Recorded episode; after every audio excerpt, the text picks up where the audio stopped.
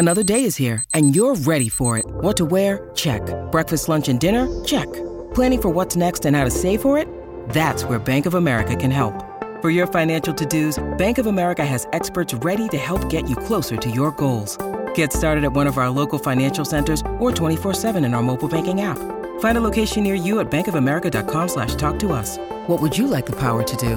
Mobile banking requires downloading the app and is only available for select devices. Message and data rates may apply. Bank of America and a member FDIC. Hey, it's Amy Newmark. Please enjoy this rerun of one of my favorite episodes from last year.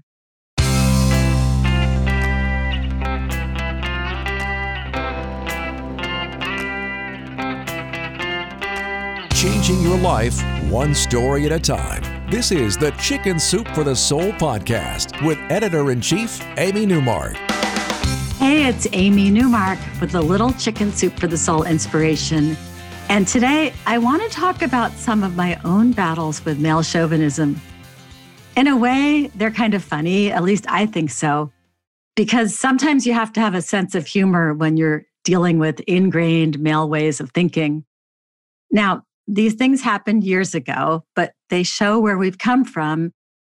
And unfortunately, these attitudes are still prevalent and they pervade the relationships that women have in business and their personal lives even today.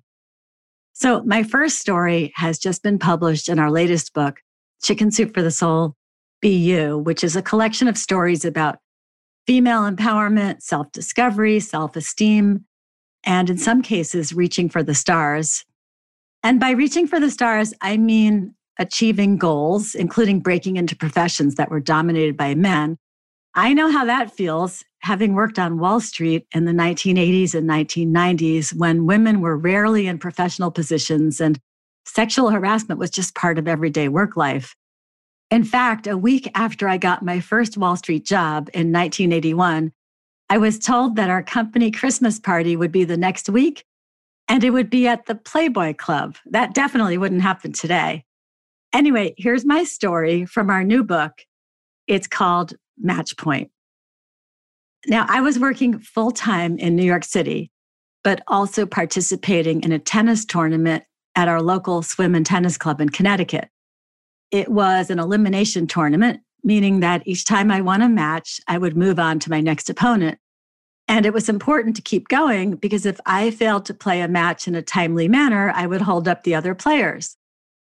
Well, the problem was that our club only allowed members who worked full time to play tennis on weekend mornings. And the thinking was that the non working members could play on weekdays because they had more flexibility than those of us who went off to jobs every day. This made sense, but it excluded all the ladies who I was supposed to play against because they all worked part time or were stay at home moms. It ended up that the tennis courts were used exclusively by men on Saturday mornings as a result of the rule. And the guys were quite happy about that. The entire board of directors of the club was male and they all played tennis. So I was outnumbered as I prepared for my battle. I tried to convince the board members that this policy didn't work because the few women who worked full time couldn't find other women to play with on weekend mornings. So I had no ability to play my matches as my opponents didn't qualify for weekend morning play. But the board members stuck to their position. Weekend mornings were reserved for members who worked full time. Everyone on the court had to be a club member who worked full time. So it really felt like all these men were lined up against me, trying to preserve the status quo. It was frustrating and maddening, and I felt very alone. But then I realized something. One of the most popular members was this older guy named Gene, and he would play doubles on Saturday mornings. And all the men loved Gene, and they would invite him into their doubles games when they needed a fourth player. Well, Gene didn't work full time. He didn't work at all. He was retired. So, game on for me. I called the board member who had told me that I couldn't play my matches on Saturday mornings because my opponents didn't work full time. And I said it was such a shame that Gene would no longer be able to play on weekend mornings. I expected the board to inform Gene immediately that he was no longer welcome on the courts on weekend mornings. Well, this caused a major problem for the guys. Gene was their buddy. I totally had them. Match point for me. Those guys had known all along that Gene was breaking the rules, but they never expected anyone to make it an issue. They just assumed that men could play on weekend mornings because they were entitled. Shortly afterward, the board changed the rules to exactly what I had suggested. As long as one member playing on the court worked full time, that member could invite any other member to play on weekend mornings. My next challenge was to convince my female opponents that they truly were allowed to play with me on a Saturday morning. They were so cowed by the male dominance of the courts that they were fearful about invading. It really did feel like a boys' club out there. But finally, the ladies believed me and appeared to play our matches. I played a few more times before I lost and was eliminated from the tournament. I didn't care about that loss at all, though. What really mattered was that I had outsmarted those guys and forced them to revise an unfair rule that had been in place for decades. So here's another story, and this one is really ridiculous and so unfair. I wrote this story for another book that we did about female empowerment a few years ago. It was called Chicken Soup for the Soul The Empowered Woman. So I was a Wall Street analyst and I was very good at what I did. And I figured out which stocks were going to rise and which were going to fall. And there was this company that I knew really well. It was one whose stock I had recommended for years, and the price had gone up. But then I decided it was overvalued and it was going to go down. And I told a few of my clients, big professional investors, and I got the ones that owned that stock to take their profits and get out. I saved them millions of dollars by getting them out on time. You know what they did? They sent me flowers. I know they meant well, but really? I would rather have gotten more money in commissions than receive a big bunch of flowers. It was okay, though. They were nice guys and they did pay me as well, but there's no way a male analyst would have received flowers for the same great work. I was pretty sure he would have just gotten more money. Paying analysts for their stock picks was basically done on the honor system, with the clients deciding how much to pay via brokerage commissions. Time after time, stock pick after stock pick, it seemed I was earning less than my male colleagues. I decided to start my own hedge fund. So I would be in charge of what I made because when you run a hedge fund, it's all math. You get 20% of the profits. It doesn't matter if you're male or female or an iguana, math is math. So I ran my fund for a few years and never had a down quarter. I got my 20% of the profits and made a nice living while working from my house and being there for my young children. I only had one run in with a male chauvinist while I ran my hedge fund. He called me one day to complain about something, I forget what. And he accused me of running school bake sales instead of my hedge fund. Well, I had this policy I had already decided that each quarter I got to fire one annoying client. The way you fire a client is just by sending them back their money. So I sent this guy all his money, and then he begged me to take him back. But I was working too hard to make money for someone I didn't like, so I didn't let him back in. There was a lot of male chauvinism on Wall Street, but I navigated my way through it. Sometimes I could even use it to my advantage because guys didn't expect me to be smart. They saw this petite, pretty blonde woman and they thought I was some kind of bimbo.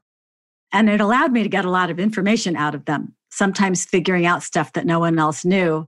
I was written up in Forbes magazine for being the first analyst ever sued by a New York Stock Exchange company.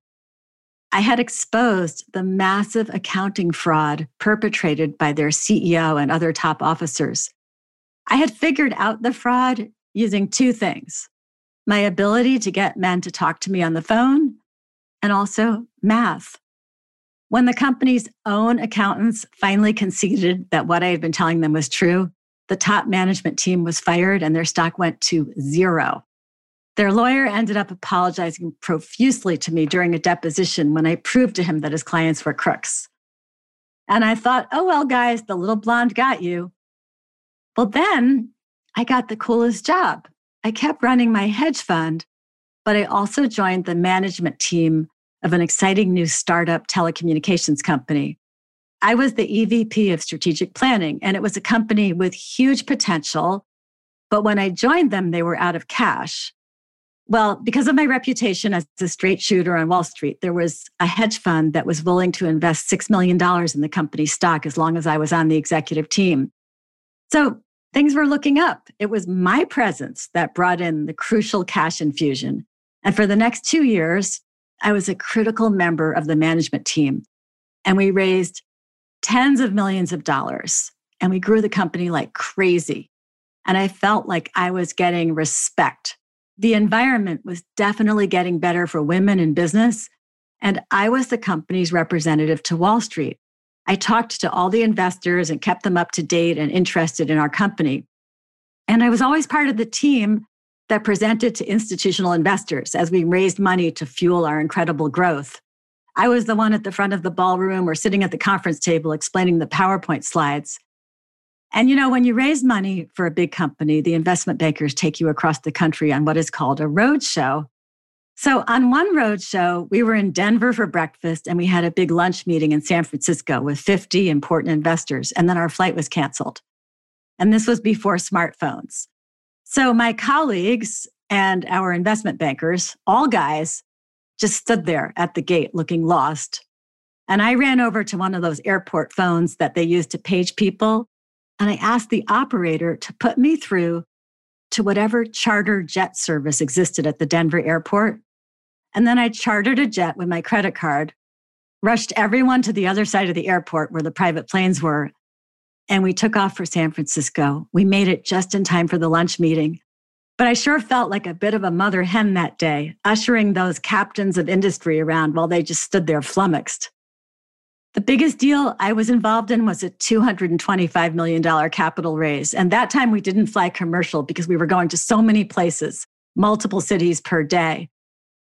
So the CEO, COO, vice chairman, and I were on our private plane one night, along with a few of the investment bankers. And I started to feel like the grown up on the Gulfstream as the guys watched some stupid movie that involved Eddie Murphy and obese people sitting around a dining room table passing gas. And these captains of industry were in hysterics, and so were the investment bankers. And I thought, wow, we're raising hundreds of millions of dollars if people really knew. But that was just a male female thing. Anyway, I presented to the potential investors at every meeting, and I was one of only four people who reported to our CEO, and we had thousands of employees. So I really felt like I had arrived. I was the only woman on the plane. I was an integral part of the team that had this successful roadshow and raised $225 million. When we closed the deal, I thought, there isn't a single institutional investor in this company who isn't in, at least partly because I've talked to them. The roadshow was great, and I'm one of the guys, except for my taste in movies, a few days later, we were back at the office victorious. And then to express their gratitude to us for making the deal a success, the gifts arrived from the investment bankers. I heard about them when I walked into the office.